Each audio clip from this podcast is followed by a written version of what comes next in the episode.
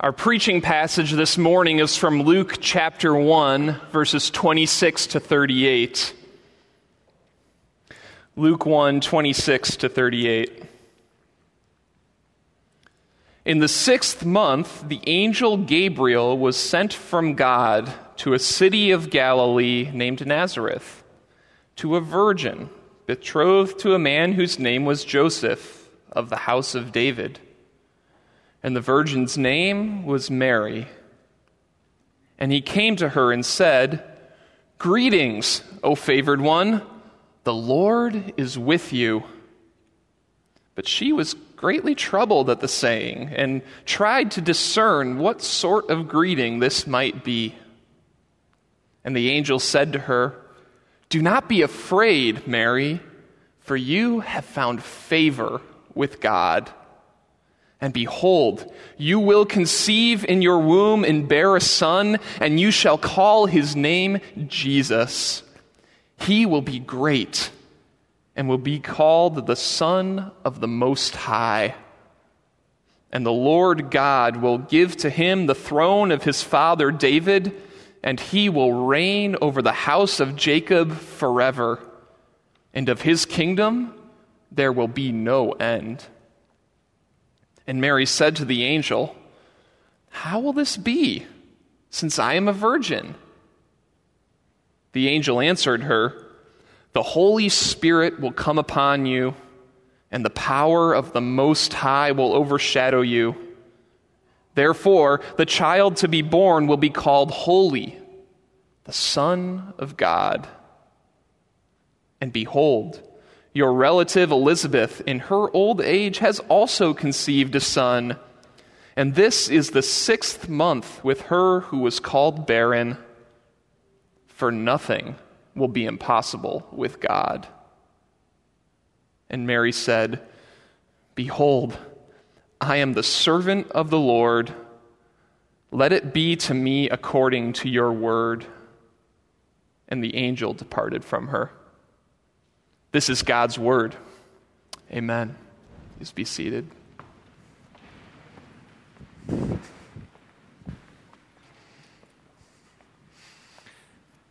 We come now this Christmas to a very familiar part of the Christmas story. And yet, because it is so familiar, it is easy uh, for us to miss its main point. And especially at this particular Christmas season, its main point is of great importance for us to grasp. You see, this gospel was written by Luke, and Luke was a medical doctor, a physician and Luke tells us that he's writing this gospel, this account of Christian origins. It's a two volume work, Luke, and then the book of Acts. And he tells us he's writing it so that you might know the certainty of the things you've been taught. And everything he writes fits under that purpose, including this particular familiar story. So Luke is writing this part of the story, this familiar sto- story, with the purpose that you might know the certainty of this familiar story.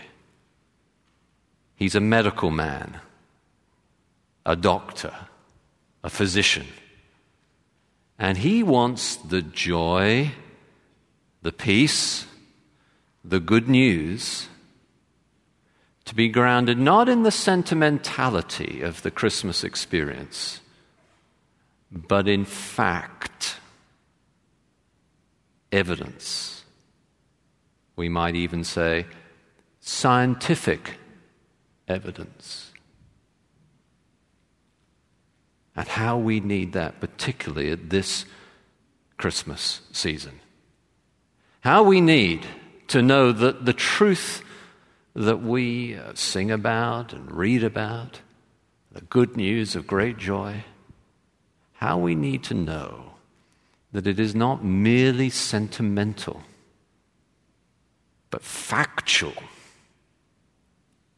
something we can ground our lives upon, something that we can base eternity upon too.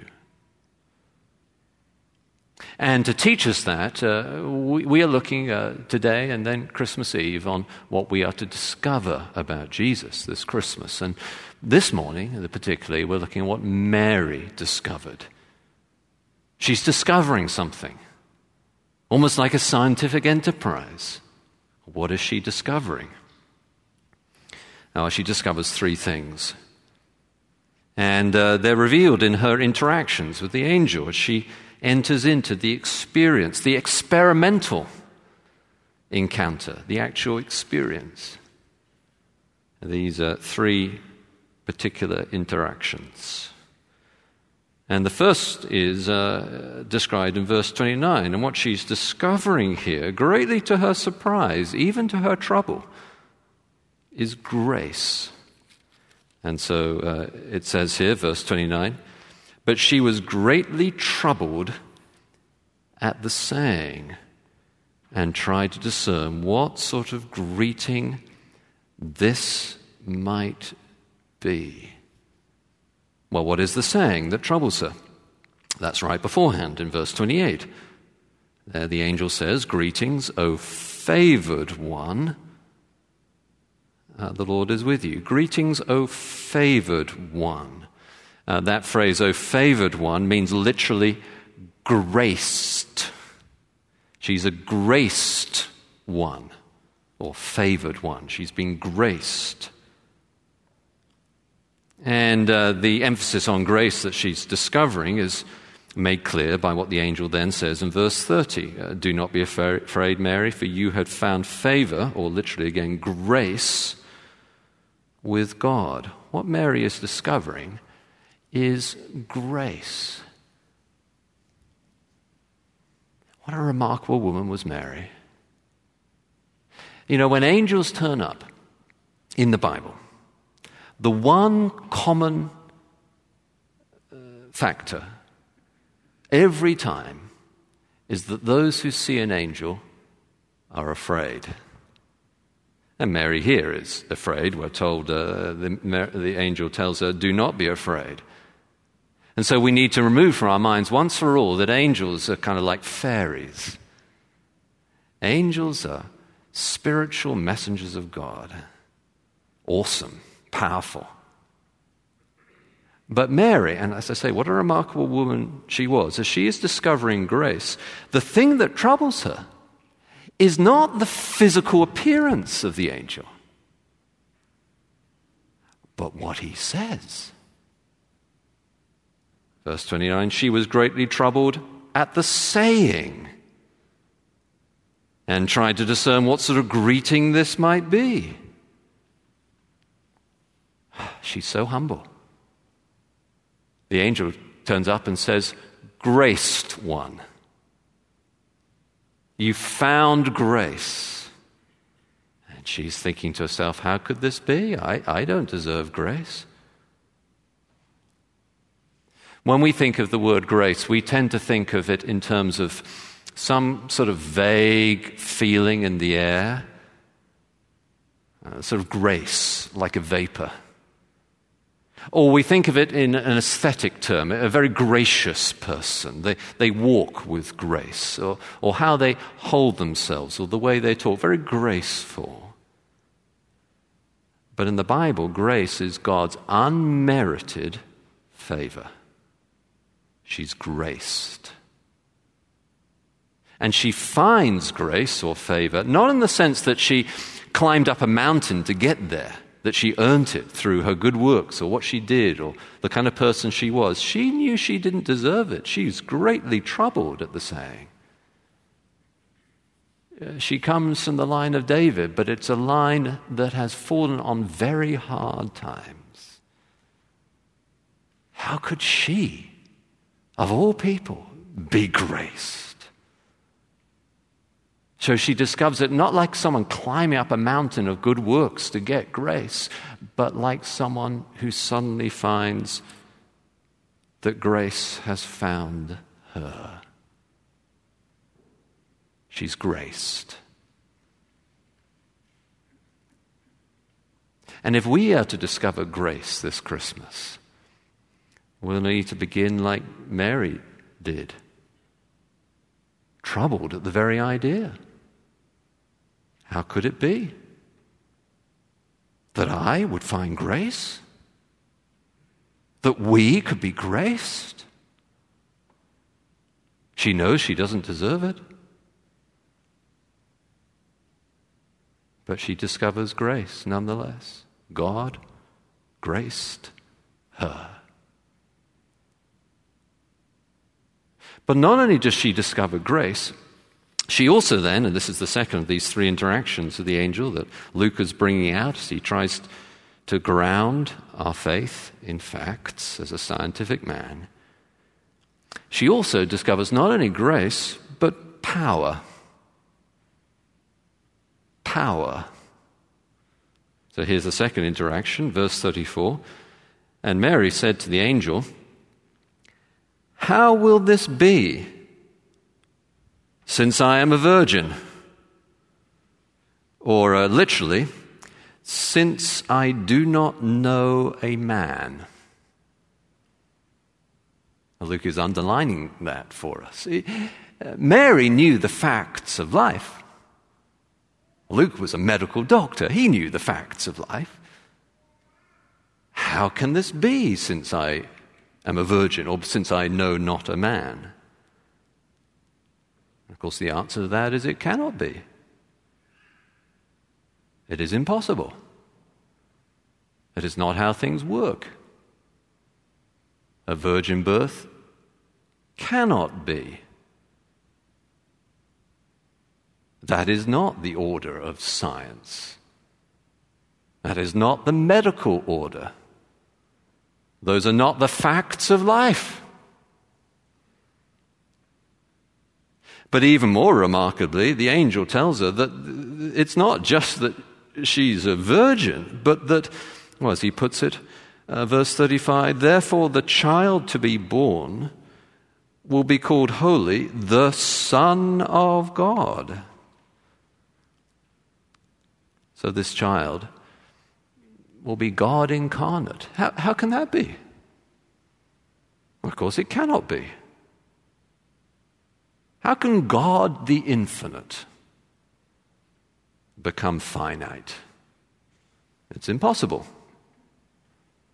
How can God, who is omnipresent everywhere at all times, be confined to one place at one time? It's not possible. How can God, who is omnipotent, can do anything, everywhere, always, without any effort, be weak, helpless, needing to be nursed and changed? It's not possible. How could it be?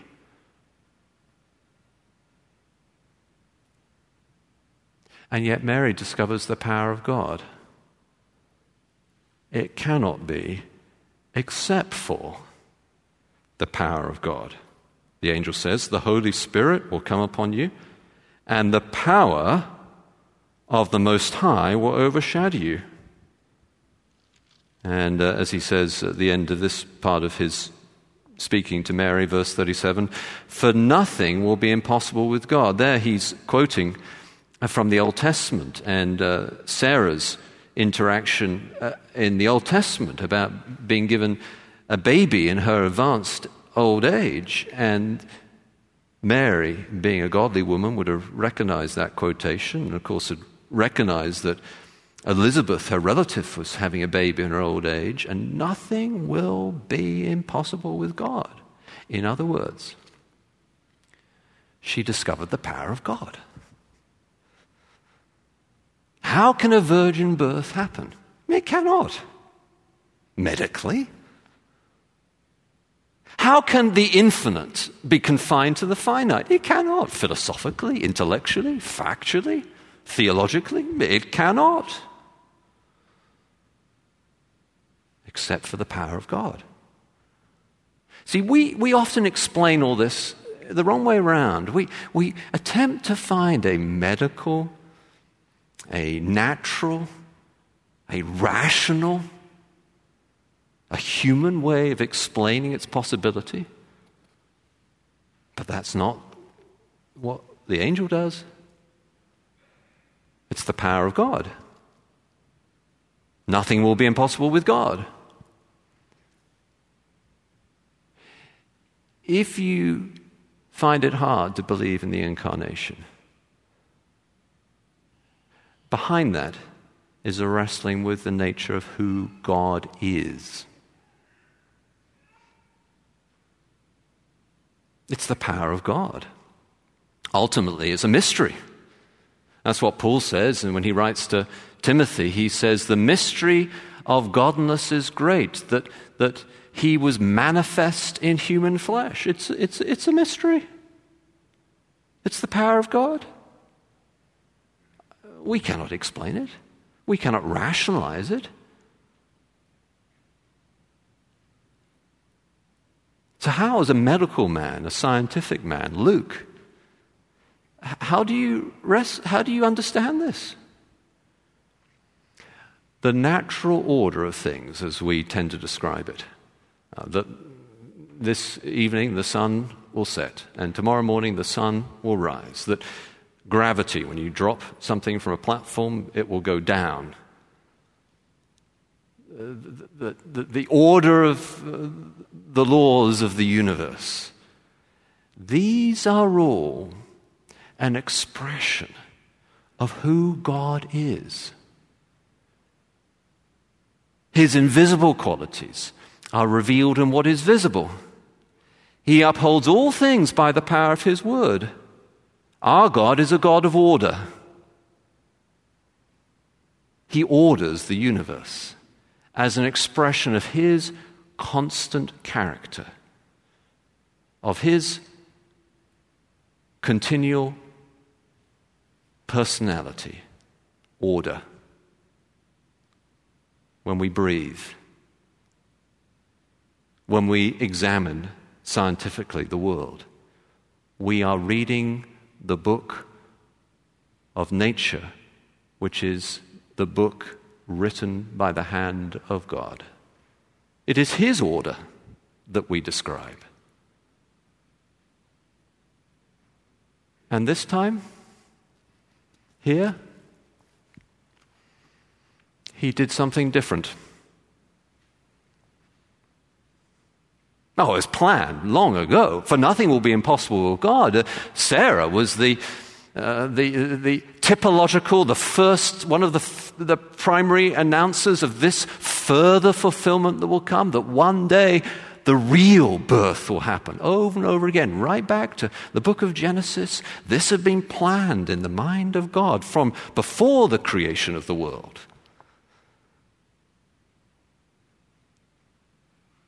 One day, he would do something different. And he did. And there's nothing more we can say about it than that. Of course, it cannot be medically, but for the power of God, but for the plan of God. And Mary discovered the power of God. But there's one uh, final thing she discovered, and it's the last of these three interactions that Luke records for us as he presents Mary as a sort of scientific experimenter, asking questions of what's going on and responding to it and interacting with it and thinking it through. And the final thing she discovers is uh, described for us in these amazing words of Mary in verse 38. Uh, uh, she puts it like this uh, And Mary said, This is what she says Behold, I am the servant of the Lord. Let it be to me according to your word. So she's discovered grace, God's unmerited favor. She's troubled by the idea how could she be graced? She discovers power. How, how could she have this child given she's a virgin? How could the incarnate God be finite given he's infinite? And she discovers the power of God. And consequently, and because of that, and as a result, and therefore, she discovers service. Behold, I am the servant of the Lord. Let it be to me according to your word. Now, so often in church circles, I'm afraid we get this the wrong way around. Because we have such zeal for morality and ethics and doing the right thing, we put pressure on one another to be servants. And we come up with rules and systems and structures that will generate, if not enforce, service. In the hope that one day people might experience power and grace. But biblically, it's always the other way around. You are graced from God, unmerited favor. You experience the power of the Spirit as, you, as Christ is born in you. And therefore, you become his servant and you submit to His, His word.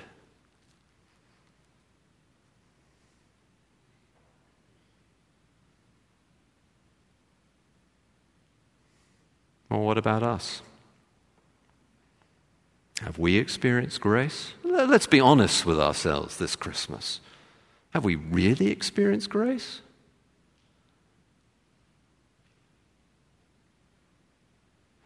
Have we really experienced the power of the Spirit and be made new? Really, truly, let's not pretend. Have we actually experienced the power of the Spirit? And are we therefore servants of God according to His word because of all that He did for us as we are graced, unmerited favor, as we experience the power of the Spirit? Have we actually experienced that?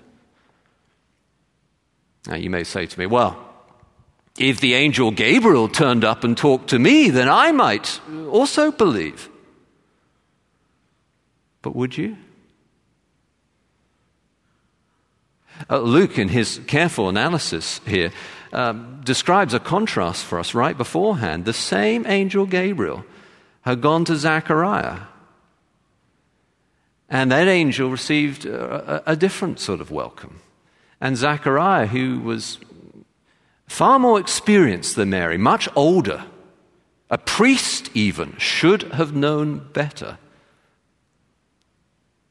But when the angel turned up, he, at least initially, did not believe. Would you believe if an angel turned up? Really? You say, Well, I'd like to try. I think I would believe if an angel turned up. I'd at least like the opportunity.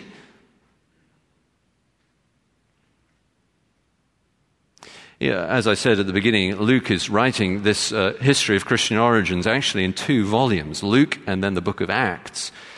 And in the second volume, the book of Acts, he tells us how the message and indeed the messengers, for angels are spiritual messengers of God, how the message and the messengers now continues of this good news of great joy. And what he tells us is that the announcement of the kingdom, Jesus will reign over the house of Jacob forever, and of his kingdom there will be no end. That announcement of the kingdom now goes out from Jerusalem to Judea to Samaria to the ends of the earth now goes out through other messengers, primarily through the church.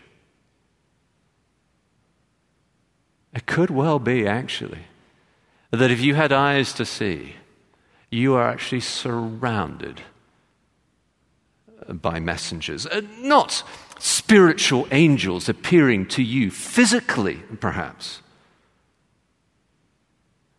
but physical messages from God appearing to you spiritually. You're surrounded by them a mother, a father, a brother, a sister, a child, a friend, sent to you by God Himself. So that when you stand before the judgment seat of God, you will have no excuse and say, Why didn't you send me a messenger? And He will say, But I did, and I did, and I did. Indeed, in a certain sense, you have a messenger standing before you right now. Not a spiritual angel in physical flesh, but a physical, weak human sent by God with a spiritual message for you.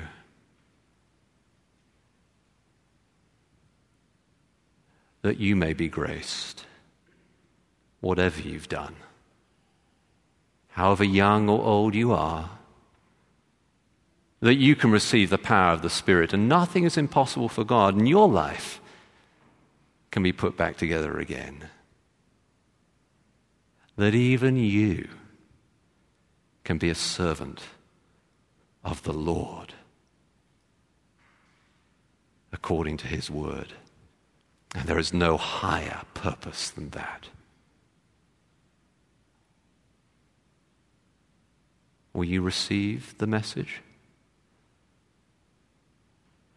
Will you ask God and plead with Him that He would grace you, pour His Spirit upon you, that you might be His servant? And say, Let it be according to your word.